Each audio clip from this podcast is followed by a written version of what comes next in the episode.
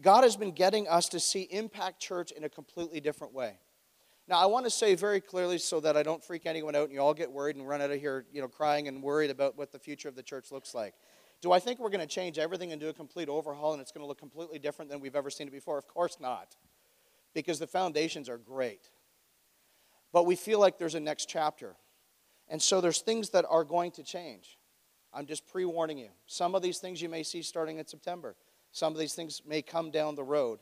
Um, but there are things that we're going to change. Why? Because we've been thinking very clearly and very honestly about everything that goes on and its effectiveness in relation to the ultimate mission of Christ, which is to reach the lost and to build the found. So sometimes, um, can I be honest this morning? And you're going to laugh because you, you're going to just you're going to laugh. How many have ever been involved with a project in your life where over time you become a little bit too intimately connected to the idea that you've created? And it's hard to let go. For the first time in a long time, I, I can honestly say I have never been more open minded in all my life regarding this church and regarding the future of this church. Um, because I recognize we've built a good foundation but in order to get to the next level, we got to change something. We've got to do some things differently. Um, and so, as a pastoral team, we are so open to whatever God wants. The revival series has shaken us up. The outpouring series has shaken us up. What God is calling us to get to has shaken us up. And so, if I can be honest here this morning, we're excited but in one sense, we almost feel, and I don't want to say this word to sound negative because it's not negative, but we almost feel like we're in a vulnerable place. But it's in a good place because we don't know what's on the other side, but we're excited about what God is putting into our heart and refocusing our heart towards, and it's exciting. We are probably, I can honestly say, I feel like planting the church all over again. I feel like we were, it's 10 years ago, and we're coming to Kingston for the first time. That's how I'm feeling. And I'm excited about that. I have never had so much excitement about our future as what I do right now. And so I want to encourage you with that. What are we thinking and evaluating? Well, I wanted to share a couple of things, and then I'm going to turn it over to Ray. We're evaluating our core values, our vision, and our mission. So, what things do we never want to see change? How many love worship? How many love that we love to pursue the presence of God in worship? Well, it's never changing. How many know that we believe in strong biblical foundations? It's never changing. How many know that we love outreach? It's never changing. Why? Because this is who we are, okay? Um, but there are things that we are looking at to determine is this, uh, is this stuff that is excess or maybe no longer necessary, or is there a better way to do that? Um, is there a different way to explain that process? Um, and so we're thinking through all of that. So our core values, mission, and vision is one thing. Our second thing is this our next steps for new believers and newcomers. We want to make it so abundantly obvious, so clear what next steps are for a new believer and for a newcomer that comes into this church on any given Sunday. So that it's so obvious, but not just obvious in the signage or in what, look, what it looks like or even in our bulletins or anything else. But it's going to be so easy and obvious to you so that when I'm not there to have a conversation, you can carry on the conversation without me. So it'll be easy. It'll be transferable. It'll be easily repeatable. That's what we want to do. Um, how many know that sometimes people come in and if they've never been to church or maybe haven't been to church in a long time, it's a, it's a little intimidating. And then you got some weird guy like me that, you know, says some really bad dad jokes and it's like, is this guy for, is this guy for real? Like, serious? And so what we want to do is create an environment in your mindset that is, is creating a safe space and a community focused space for people that walk in no matter where they've come from. Okay? We tracking? So we've asked questions like what's our next steps? Is it visible? Is it easily understood? When it comes to someone coming to Christ, what do we do? How do we get them from the curious chair to the connected chair, if you remember last September? How do we do that? Um, and so we're talking through all of those things. The third thing is this our communication to our church is something that we feel has been a weak point for our church. And so we are working on making that more clear, easily understood, um, not just in what is said, but in how it connects somebody to the next thing, right? So, not just newcomers and new believers, but also what's our discipleship strategy? What's our leadership pipeline? What does that look like? Okay? The fourth thing is this we believe that our discipleship strategy has been good, but it can get better. So there's certain questions that we're asking ourselves. What does it mean to be a disciple? What does it mean to be a healthy disciple? What did Jesus do to make disciples? I mean, if you want to go down to it, just WWJD. What did Jesus do? It works for me. And so there's certain things and certain elements that we see that Jesus did that the apostles carried on that it's not that we're not doing, but they were more effective because they simplified it down to three basic things. And what we're going to do is try to simplify things down to something that's easy, that's something that is understandable, and, and our goal and our hope is that it's something that you can easily repeat to somebody else as they are coming into the church and starting their journey for the first time. Amen. In some ways, it's so easy. The great analogy for us is the, the idea of a tree, and it's we all know that it starts by planting a seed. It starts by it, step two is developing roots. The third thing is that they grow fruit, and the fourth thing is that they plant another tree. So there's a process of discipleship that's the exact same way. Plant the seed, develop the roots, grow the fruit, re, and repeat, reproduce. Right? That's the same thing that God wants us to do. One of the questions that we've asked ourselves as well is how many evenings can somebody realistically commit to in one month for a discipleship process? Some people want to be here 28 times. Some people can only do two. So, how do we do that? How do we create a system and a structure that's going to work for everybody no matter where their season of life is at? So, these are questions that we're asking ourselves. Okay? We good? All right. So, our leadership pipeline is something else that we are talking about. Um, how do we develop an, a clear and easily understood process? How do we continuously develop the next generation of leaders? How do we make sure not to make leadership the goal for people at impact? One of the things that I have seen that has destroyed the church in the last 20 years is a major focus on leadership. It's not scriptural. I don't care how many John Maxwell books you've read, it's not scriptural. God calls you to have influence, it doesn't say you need a title. You don't have to have a title to have influence. The problem is, is too many people in the church world have their identity in their title, and the moment it's taken away, they're lost like a puppy dog. How do I know? I was one. you didn't want to see me 20 years ago when I had something taken away. It was not a pretty sight. But you know what happened is I actually had to look in the mirror and realize my identity was in what I did rather than who I am in Christ. So, one of the things that we want to do is create a, a, a proper vetting system and a proper um, just process to help you understand as individuals whether a leadership call is on your life. Because if a leadership gift is not on your life, then what ultimately happens, people that are not called to leadership and don't have a grace for it, hurt the church. And I care too much about you to see people hurting you. So some people get frustrated at us and go, I don't understand this and I don't understand that. I'm going, because we love this house too much. Okay? Um, it's important for us to help you find what you're graced to do. Because if you find your grace gift, what you are graced and gifted and have the ability and have the grace on your life to do, then guess what? You're going to be so full of joy. You're going to be so excited and so just blessed to do what God wants you to do. But after thinking through all of these things, we've come to what I'm calling this morning a crossroads. Now, if you're here and you hear the word crossroads, ultimately people usually think that in a negative way. But I want to say to you this morning, we are so excited about this crossroads that we've come to. I actually feel like it's one of the most incredible moments that we've ever come to as a church. That it is an incredible, powerful, uh, and exciting place for us to be in. Because sometimes when you come to a crossroads, it causes you naturally to have to look back and to make a decision. Crossroads, the definition literally is this an intersection of two or more roads, a point at which a crucial decision must be made, a main center of activity. Well, that's a crossroads. That's what we've come to. Jeremiah 6 16, verse, uh, the first part, it says, This is what the Lord says Stand at the crossroads and look. Ask for the ancient past. In other words, God, what have you done in history that is so foundational that we cannot miss? Ask where the good way is. How many know that you can have a good way and a bad way? We want the good way, right? And walk in it, and you will find rest for your souls. Find rest for your souls. This is what we want to see for this house. Here's what I've come to grips with Crossroads is a place of reflection, it's a place of decision, and it's a place of direction. Obviously, in the last three, two and a half, three weeks, a crossroads has become a point of, of great catastrophe on Highway 35 and 335 in Saskatchewan.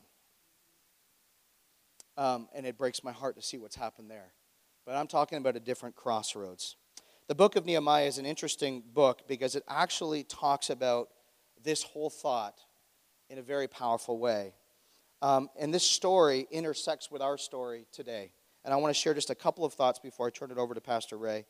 Nehemiah in chapter 1 heard um, from the Jews in Jerusalem that they were in distress and struggling and that they just didn't seem to be pushing ahead and they couldn't just get to that next level or that next place in God. And after hearing direct reports, it caused Nehemiah to reflect. Like a crossroads, he had to look back and he had to see and reflect on his own life in relation to the need in the city of Jerusalem. I want you this morning to reflect on your own life and how your life intersects and connects to the need of, city, of the city of Kingston and those around you, those you work with, those that are living next door to you, or those that you see walking out and about and have made a connection with. Nehemiah made a decision to petition the king to allow him to return to his homeland and see how we could help make it better. I don't know about you, but um, about 17 years ago, Sandra and I had the privilege of going to Hill, the Hillsong Conference in Sydney, Australia. There was 20,000 people in the Acer Arena that was also on the Olympic site. So it's where the uh, basketball uh, in the Olympics were. It was awesome. It was an incredible, incredible moment. But there was this guy that stood up with this dry, witty, dry, witty British sense of humor. His name's Paul Scanlon, and he did his entire message on one thought that the conference God and the local church God is the same guy.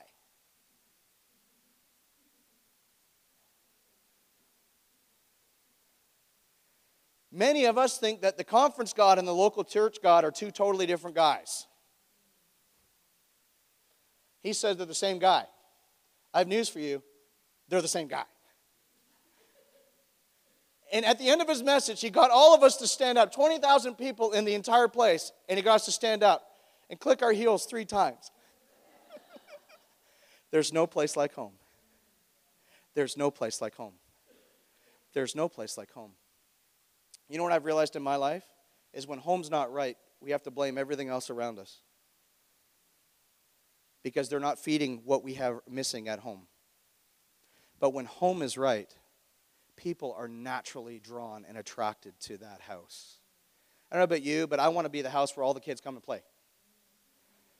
Because they're attracted to something that's in our house. Amen? Amen. And then, of course, he had direction when Nehemiah came back to rebuild the wall that was once destroyed and to protect the city of Jerusalem, God's city, again. So, since January, we have as a team of leaders, we've been literally meeting to rethink everything, to ask some really tough questions. Um, we've already met four times, and we're meeting a number of times again, but what, there's a lot of things that are going on that has stirred up these things in us. We have put out a, a questionnaire specifically to our covenant partners who are giving very honest feedback on uh, the church, what we need to keep, what needs to change, some of their reflections on, on observing what's going on, and we're taking that all in. And we're doing this because we believe that we're about ready to step into the next chapter of this church. That God wants to write the next chapter of this church. But we have come to a crossroads. Sandra, I know is going to explain a little bit about that in a second, but we've asked these questions Can our current structure handle the growth we're anticipating? That includes our discipleship process, our pastoral care, our counseling, our kids' classes, our volunteer teams. Can our current resources, our finances, our staff, our leaders, our volunteers handle that growth?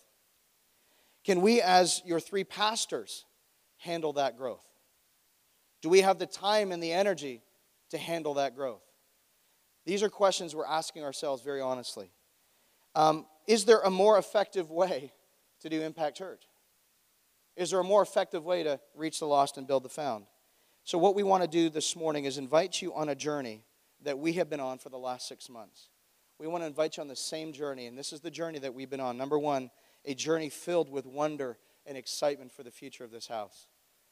We are excited because we know God's up to something. The second thing is this we want to invite you to a journey filled with stories about people that are on the other side of your storm. Kara set me up perfectly last week. We want to invite you to that journey. And third, we want to invite you to a journey so filled with the love of Jesus that impacts a city because it desperately needs Him. We want to invite you on that journey this morning. Amen. Good morning. Um, for those who don't know me, I am Rachel, but everybody here knows me as Ray. And um, I'm going to be doing a third portion on the concept of co laboring. And just as I'm sitting there, I'm also am one who doesn't like to be constricted uh, and contained. And I think that that's actually what co laboring is about. That the Holy Spirit wants to co labor with us, and He wants to make sure that we as a church are not contained and constricted. And um, I just want to talk about that concept of how do we co labor with God and how do we co labor with one another as we continue to see what God wants to do and build an impact church, and not just at Impact Church, but in Kingston and in the surrounding area. And I love this quote that Pastor Kara Graham gave us last week. She said, God is depositing something in you so that he can do something through you. And the amazing thing is that God has deposited something in each individual one of us. So whether you have been a part of Impact for 10 years, you've been six years, five years, three years, you're here today for the very first time, can I say to you that God has deposited something specifically in you or will deposit something specifically in you because He wants to do something through you. But the thing is, He doesn't want to do it through us all on our own individually. He gives it to us individually, but He wants to do, do it through us together. And I love that concept of co laboring, of doing things together. And I know for myself that when I learned about the person of the Holy Spirit, He really taught me to co labor with Him as He co labored with Jesus and as Jesus co labored with the Father. We are one big family. And then the Holy Spirit comes and He teaches us how to co labor as a church family. And it's a very, very powerful thing because it causes you to move towards a focused mission and a goal together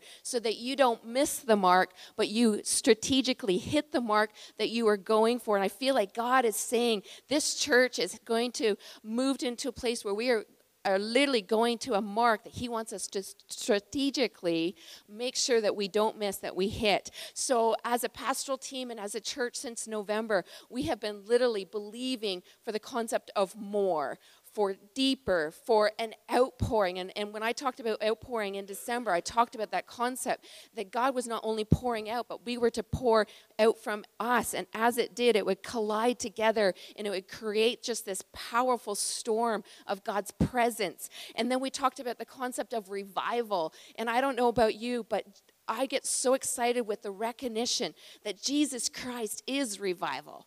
And that because we have Jesus Christ inside of us as individuals, we are revival.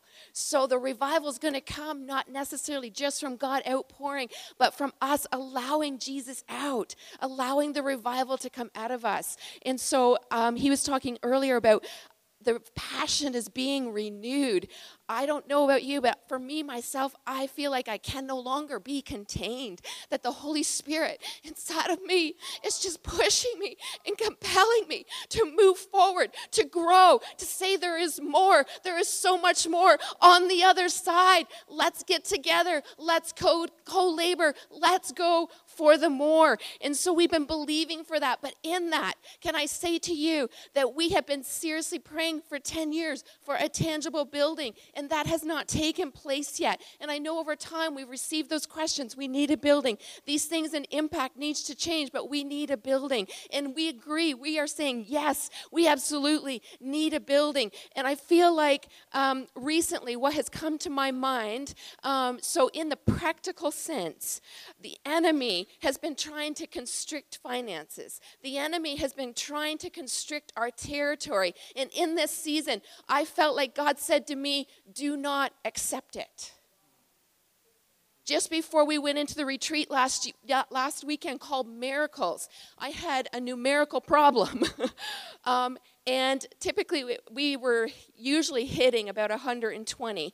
But about a week before the Miracles Retreat, we were sitting only at 70 people. And I said, Jesus, what's up with this? Because this is your retreat and you have ordained it, you birthed it, so you take care of the numbers. And he said, The enemy's coming against you, don't accept it. And in that same week, we heard that our finances were being restricted. And are we being wise with our stewardship team and as a pastoral team? Absolutely. And we are doing absolutely everything practical and wise to do to cut back and to make sure we're utilizing the resources that we are getting in a very wise manner. But I felt the Holy Spirit rise up and say, Don't accept what the enemy is trying to constrict. Amen.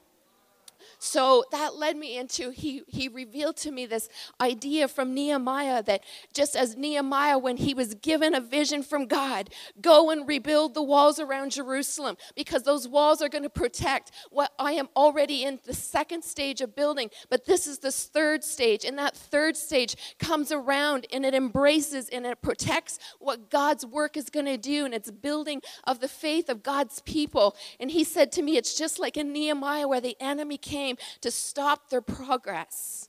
But what the enemy tried to do in Nehemiah, and he tried to use it to discourage and to stop the progress of God's people from building that wall, God uses to build the faith of his people so that he can entrust with us spiritual things. So, you, you know, um, if you've read the Bible at all, um, that God tends to test us with finances, right?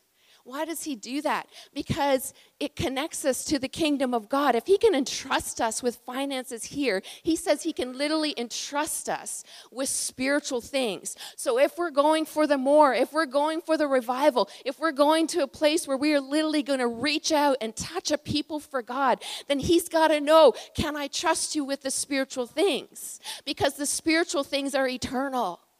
Finances are not eternal, but spiritual things are. And he tests us with our finances. Luke 16 and 10 to 11 says this Whoever is faithful with very little will also be faithful with much. And whoever is dishonest with very little will also be dishonest with much. If then you who have not been faithful with worldly wealth, who will entrust you with true riches?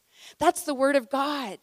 That is the word of God. So not only is the enemy coming against us to stop the progress, but I also think God's on the scene saying, you know what? I'm going to take what the enemy's trying to do to stop your progress. I'm going to take it and I'm going to test you and see where your hearts are at. I'm going to test you and see can I entrust you with the next level? You're calling for the more, you're calling for the deeper, you're calling for the revival, you're calling for the for the people in this city, but can I trust you with their hearts? Can I trust you to give them spiritual riches? So, what does he do? He takes what the enemy tries to use to discourage us and to stop us, but he takes it to build our faith. So I feel like God is saying in this season, when the enemy's trying to constrict, when he's trying to contain, specifically with your finances, specifically with a tangible building, maybe it's in your family, maybe it's in your city, whatever it is that you feel like God is trying to stop your progress in or to constrict, God says, don't accept it. Let me build your faith. Let me grow you. Let me entrust you with spiritual things. Amen. So, when Nehemiah was leading the building of the walls around Jerusalem, God was not only helping them to build physical walls, but re- reestablishing and building their faith. Nehemiah 2 and 17 in the voice says this Our trouble is obvious. The wall of Jerusalem has been reduced to piles of rock and its gates consumed by flame. Let us begin by rebuilding the wall of Jerusalem. And in doing so, we will demolish our disgrace because of our defeat and our exile. You know, they had been in captivity to Babylon for years. And Babylon had actually finally released them so they were no longer in captivity, they were no longer slaved, but in two separate portions, the, the ones that had been in captivity, the Jewish nation, they had actually slowly returned to their city, the city of God. But there was a third stage that still needed to happen. There were still things about that city that was in ruins. And so Nehemiah gets this thing in his heart that says, Come on, people of God. Let's finish the last stage. Let's protect what God is doing. Let's see. He's working in Jerusalem, He's rebuilding, He's restoring, He's building up the faith. So let's come around, let's come alongside of one another. Let's build the wall of protection and let's do this thing together. And you know, amazingly enough, and this is a miracle. It is amazing. In 52 days, what can you do in 52 days? In 52 days, in the face of intimidation, distraction, and hindrances from the enemy, God helped them move from rubble and burnt stones to walls half built. Nehemiah 4 and 6 says this We returned to building, focused and determined to work as one people. We stacked rock upon rock until one end of the wall met the other, and it grew to half its original height. They did it rock by rock, moment by moment, labor by labor, Sunday by Sunday, daily, Monday, Tuesday, Wednesday, and they did it together. They did it focused, they did it determined, and they did it shoulder to shoulder. And then it was built in such a way that there was walls built but no gates. In verse 7 it says this, when the news that the few remaining gaps in the wall were rapidly closing. And I love this, and our city was beginning to heal. Wow. I feel like the enemy knows that we're at the, the wall stage where the walls are being built, but the gates are still not there. But, but the enemy knows that we're starting to have people come to this place of healing and restoration, this house of healing and restoration. And they have heard it in the spiritual realm. And I believe the enemy has started to come against us because of that. And it says, when they heard this, and it reached the lands surrounding Jerusalem. The Sanballat, Tobiah, some Arabs, the Ammonites, and the Ashdodites all became furious. In fact, they were so upset they devised a plot to attack Jerusalem and create confusion. I would suggest to us it's to create containment. Our response to this threat was twofold. We prayed to our true God, same God of the conference, same God here, true God. And we set up a watch day and night to look out for them. So then they built not only then to the walls built and gates. And when you think of the gates, gates in the in the Bible speak of authority and power. But what they were saying in that moment that without gates, we are still vulnerable. People can attack us. People can get in. But I feel like God is saying today that as you build the gates, as you walk together, as you co labor together, that He's going to turn the most vulnerable places into the most powerful. So, can you take that even for your own life? That whatever God is doing in your life and the enemy is coming against it, and you think it's a vulnerable, unprotected place, if you do think, two things, if you go before your true God and you start praying and you start co laboring with the Holy Spirit, that He's going to turn your vulnerable into your most powerful place.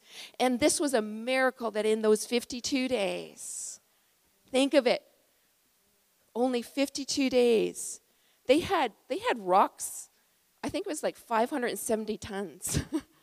like, this is amazing. This is a miracle and regarding opposition, then for our church as a pastoral team, we feel specifically that God is saying to us, don't accept the enemy's opposition.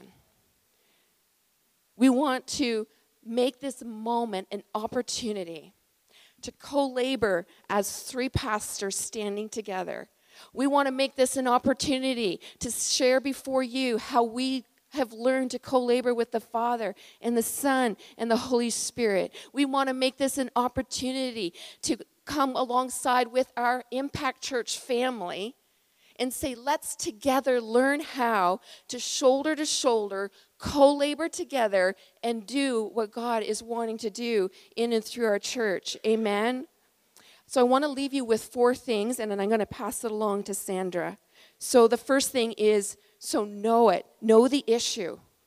So we are we are taking the time to know what is the issue that God is wanting to reveal to us the opposition of the enemy and what he's wanting to reveal to us as to what we need to change and practically do. Number 2, see it. See it for what it is. don't ignore it. Number three, don't accept it. Don't believe the enemy, but believe God. So if the enemy's bringing opposition, let it be a moment to grow your faith instead. Number four, in prayer and work, co labor with God and with each other. You know, in the book of Nehemiah, it talked about each family was stationed along the wall. And as you go along, it would talk about, um, and next to them, and next to them, and then next to them, and then next to them. And literally, it was a chain of co laboring around the wall where each person did their part. They did it together, but they were, they were focused on one thing but there was multiple people working on that one thing and again in the concept of out of the ashes, God brought, and out of defeat and out of despair and out of oppression, God began to make something beautiful. And He took that which was vulnerable and unprotected and He made it powerful. Nehemiah 6 and 16 says this after they stood their ground against the opposition, when all our enemies heard about this, all the surrounding nations were afraid and lost their self confidence because they realized this work had been done with the help of God. Amen? Can we pull together, guys, with this new vision? Let passion be ignited in your hearts, and let's together, shoulder to shoulder, co labor with what God is wanting to do in and through each one of us.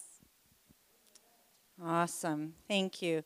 Um, for those of you who are new here, this is different. We've actually never done anything like this before. So um, we just really felt to share from each of our hearts this morning. Uh, but I want to just, uh, as we close today, I just want to talk about what happens after we come to this crossroads. What happens after we learn to co labor? What is our response? And I believe that there is a commission uh, that God wants to deposit in us as believers. It's not just about coming and, and hearing about a good idea, but it is about co laboring, once we've come to that place of, okay, what do we do now? What's our response? I believe that He is commissioning us afresh again today to be who God has called us to be, uh, to not shrink back, to not forget why we're here, but to come back to the very fundamental idea of why has He put us on this earth? What is it that we need to do? So once uh, the people had actually finished building the building, or sorry, the wall in the book of Nehemiah, I want to pick up right where Ray, uh, Pastor Ray stopped, and I want to just look at five things that the people did right after they finished building that wall. They actually gathered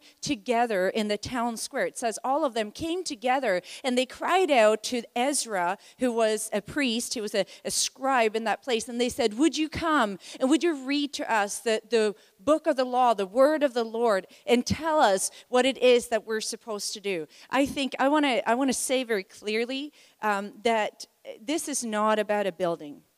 Um, it may seem like it is about a building, but I want to declare to you right now that we are building what God is building.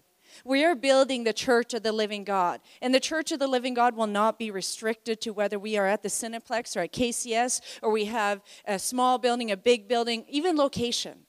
That does not restrict what God is doing. But as we're co laboring, we are recognizing that as a church, we are in a place where there are things that we could do more effectively uh, if we had a permanent place. That's why this keeps coming up. This Pledge Sunday that we're talking about, those pledge cards that you have, it's not because we're saying, oh, we're desperate and we can't do anything. This is not about what we cannot do.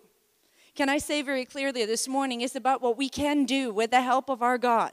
It is what God can do in a people that are fully committed to Him. But we need to look at God, what are you requiring of us? Because how many know it's so easy to go, yes, that sounds awesome, that sounds great. I'll sit on the sidelines and I'll watch you labor, right? That's awesome. How many have ever had that thought where it's like, I will be cheering you on, sister or brother? But I'm saying today, we're putting out, we're putting forth today that we need all of you. We need every single one to play their part. We need to recognize and come back to what is the word of the Lord, the word of God, the commission that He has already given us before Jesus left. He actually says one thing uh, is what I want all of you to do throughout the ages. I want you to go out there and I want you to take the message that you have heard and I want you to share it with every creature, with every person around you. Let's not forget that that is the word of the Lord. But what happened is that they gathered together, they heard the word. So when they actually finished, um, they stood, and Nehemiah 8 3 says, And all the people listened attentively, attentively to the book of the law. They came together and they said, What is it that God is requiring of us? One of the things that we've been doing as we've been going through our meetings and visioning exercises, we've been coming back to what does the Word of God say? What is our responsibility? What is our response? And what we want to do is we want to be careful that we base whatever we do upon the biblical principles that God has laid forth. In verse 6, it's not on the screen, but as they listened, something amazing happened. It says that the people, they started praising. When they heard the word of God, they started spontaneously just praising. And then it said they responded by worshiping God. They said, Now that we know what the word of God says, we are responding in our hearts, we are praising Him, we are worshiping Him. One of the things we want to do is to focus on the facts that the building of the wall itself, things like structure, things like programs, things like a process, is there to simply facilitate the Word of God itself to be effective. Our church will never be about the programs, our church will always be about the people. Now, we're tweaking programs so that we can more effectively work with people to see freedom that can only come in Christ. We don't worship the structure, we worship God. And that's why we're willing to change the structure. That's why we're going to tweak some things because our, our methodology can change, but our principles remain the same and the principles will always be based on the Word of God. Because what happens in Romans 10 17, it says, faith comes by hearing and hearing the Word of God. I believe that we are in a season as a church where we are needing to respond to the Word of God. Because when we listen to what it is that God is actually saying to us, there's a faith building that happens. There is something that rises up on the inside of me when I hear the Word of God and I say, Yes, God, I want to be part of that. Faith comes by hearing. And so I want to be hearing the right thing if we truly want to do everything that God has called us to do, that He has set forth for us to do, then we need to be listening to the right source. Again, this is not about what we don't have. This is about what we can have when we, by faith, rise up and co labor, come together and fulfill the Great Commission. The second thing is that they interpreted what it meant. When Ezra read the word to them, he and Nehemiah and the Levites actually ended up explaining and helping the people understand because there was things that the nation had neglected to do during this time. Nehemiah 8 8 says, They read from the book of the law, making it clear and giving the meaning so that the people understood what was being read. Can we just let you know that part of what we're doing with simplifying our process is to make the path clear? So that people understand what it is that God is requiring of each and every one of us so that we can hear what He's saying and obey what He's saying. If you've been here at any length, or if this is your first uh, time, we wrap up our kind of our big statement as we need to live like Jesus and we need to love like Jesus. See, we need to live like Jesus by living in obedience to the Word of God, just like He did, holy and devoted to God, full of grace and truth. And then we need to love like Jesus through compassion and reaching people and being there sorry, being there for people. The third thing he they did is that they obeyed the word. It's funny when they realized that there were things that they had neglected, they actually started grieving. And Nehemiah came and he said to them in Nehemiah 8:10, he says, "Do not grieve. Do not be sad that there are some things that maybe you need to tweak and change, but you need to um, recognize that today, he actually says, prior to this verse, it says, This is the day of feasting. This is the day of rejoicing when we recognize that God is on the move. He is restoring the wall, He is recommissioning us to do what He's called us to do. And it says, and we quote this verse often, this is where it comes from. It says, For the joy of the Lord is your strength. It's in this context of we're building this thing together. And the joy of the Lord is going to be your strength because when you're building what He's building, you can be full of joy. We don't have to be fatigued, we don't have to be weary and tired. When we build what God is building, there's a joy and a strength that can come from obeying Him. The fourth thing they did is they renewed the covenant.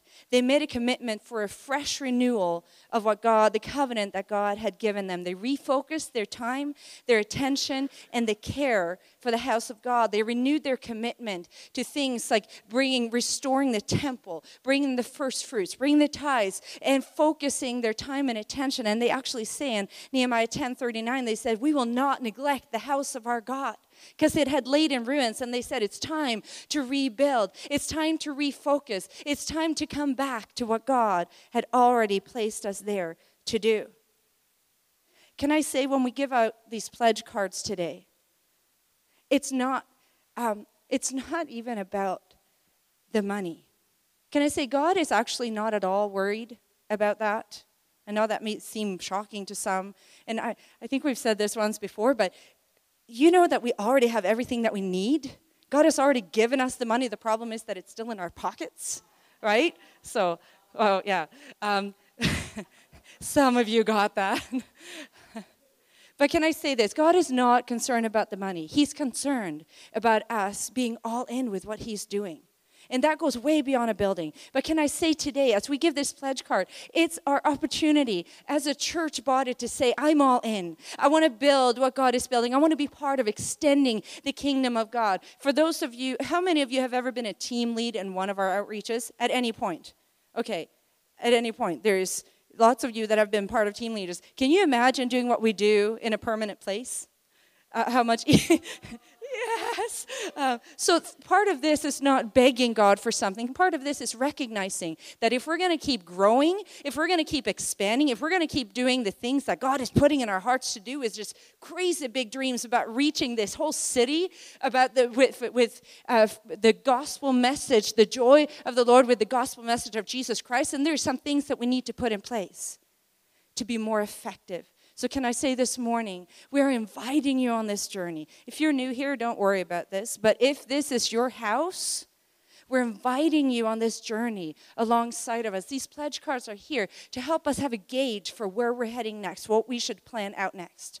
So, as you're filling these things out today and dropping them, you have to the end of the year uh, to fulfill that pledge but it's it's to help us together go okay what can we put into place as a plan what is it that we can do practically to help build the, the place of God, the house of God, spiritually.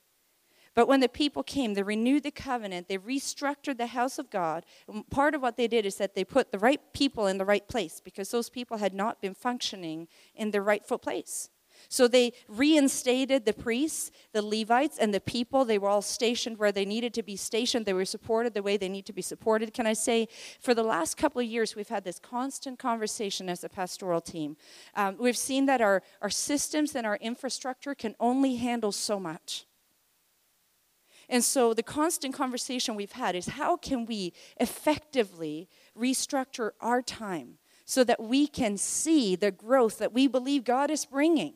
That we believe is in the heart of God. And can I make this very clear again? This is not about numbers, but this is about people that need to hear the message of the gospel of Jesus Christ. This is about the people that are on the other side of your storm that need to be set free. These are about the people that need to hear about your testimony, of your experience, of how you were bound, but Jesus set you free, of how you were discouraged, but Jesus came and changed your life. This is about each and every one of us being part of the Great Commission of sharing the good news that we don't don't have to go through life alone. We don't have to go through life discouraged. We don't have to go through life without hope and without purpose and without meaning. But He has commissioned each and every one of you this morning to be part of little Jesus's. Christ. Jesus Christ actually just means little anointed one. Christians literally means that we're little replicas of Jesus that get to go out there on Monday, Tuesday, Wednesday, Thursday, Friday, Saturday, and then uh, Sunday we get together and have a great communion and great family get together where we get to celebrate God's goodness. But we've recognized that just like Ephesians chapter 4, it talks about how we need to empower the people to do the work of the ministry. Part of the restructuring that we're doing, part of the things that we are just looking at is how can we more effectively help activate people to be who God has called them to be. One of the things we've seen with the internship that has been so awesome is that we have, for those of you who are new, we have five interns right now that are going through this internship. And they've been studying the Bible and learning about God, studying all these different things. But the most successful thing we've seen is that they've built, as they've grown in their knowledge, they've also grown in their confidence, and they have been activated to do what God has called them to do. So, part of what we want to do is become more effective in our activation process. That's not just for people that take an internship, that's for every believer so that we can be all that God has created us to be. We've recognized that sometimes as leaders, our hands are on too many things. We need to refocus some things. We're going to uh, maybe perhaps restructure some of the things that are directly reported to us. We can we will still still oversee a lot, but we may not be personally involved in everything because we recognize that we need to be more effective. Part of what the, the people did in, in placing with Nehemiah and placing the right people in the right spots is that there was a great effectiveness that came. We believe that God, God is calling us as a, a pastoral team into a season of raising leaders that can lead leaders, that can lead the people, so that we can be effective in everything that God has called us to do. We want to see so many people, as many people as possible, activated to fulfill the call of God on your life. The last thing they did, and I'll close with this, is one, they had finished building the wall, they had reinstated the people into the right places. It says that they rejoiced as they rededicated the walls of Jerusalem um, they actually had two Thanksgiving choirs. They are actually called, if you read in Nehemiah chapter 12, they're called Thanksgiving choirs. They were specifically there to just stand on one side each, and they were to give thanks and shout about the praises of our God. And it said the people got so caught up in this rejoicing that the, the uh, the choirs were singing, the priests were praising, the people started praising, and then said the women and children that don't always get mentioned in those passages, but it said the women and the children started praising. So in Nehemiah 12:43 it says the sound of rejoicing in Jerusalem could be heard far away. When they saw that the house of God has been restored, the temple of our God, and the walls of the city of Jerusalem are restored, the people started rejoicing because they saw that God is on the move, God is real, God is working, and we get to be part of it. So I can say they started by saying, You need to let the joy of the Lord be your strength. And they bookend it by saying, We're going to rejoice because now that things are in place, God can do everything that He has set out to do. When God when we are doing what God has commissioned us to do, it can be done with joy. And when we're doing what God has called us to do, which is always going to be about reaching the lost and building the found, the sound of what he is doing can be heard far away because it becomes attractive. It becomes something that people want to be part of. We believe as a church we've done many things well throughout the years. There's many things we haven't done well, but there's things we've done well. I believe that we have served our community well, and that's not going to stop. I believe we serve each other pretty well, and that's not going to stop. But we want to refocus so that we can do all those things better. But let's not forget the very reason that we're here in this time and in this season, we feel like God is reminding us of our purpose why we're here. Pastor Kara said it beautifully last um, week. She talked about how when we go through storms, it's not just so that we survive the storm, it is so that we can effectively minister to the person on the other side and help them get through their storm. So, what we're asking for today is a renewed commitment and passion. We're hoping that the same stirring that God has placed in our hearts will be in each and every one of us so that we can effectively reach those around us and be Jesus to those around us. I just want to read the Great Commission uh, as we close today, Mark 16. It says, And he said to them, This is Jesus, this was his commission, not just to the disciples back then, but to us today. He said, Go into the world and preach the gospel to every creature. He who believes and is baptized will be saved, but he who does not, believe will be condemned. And these things will follow those who believe.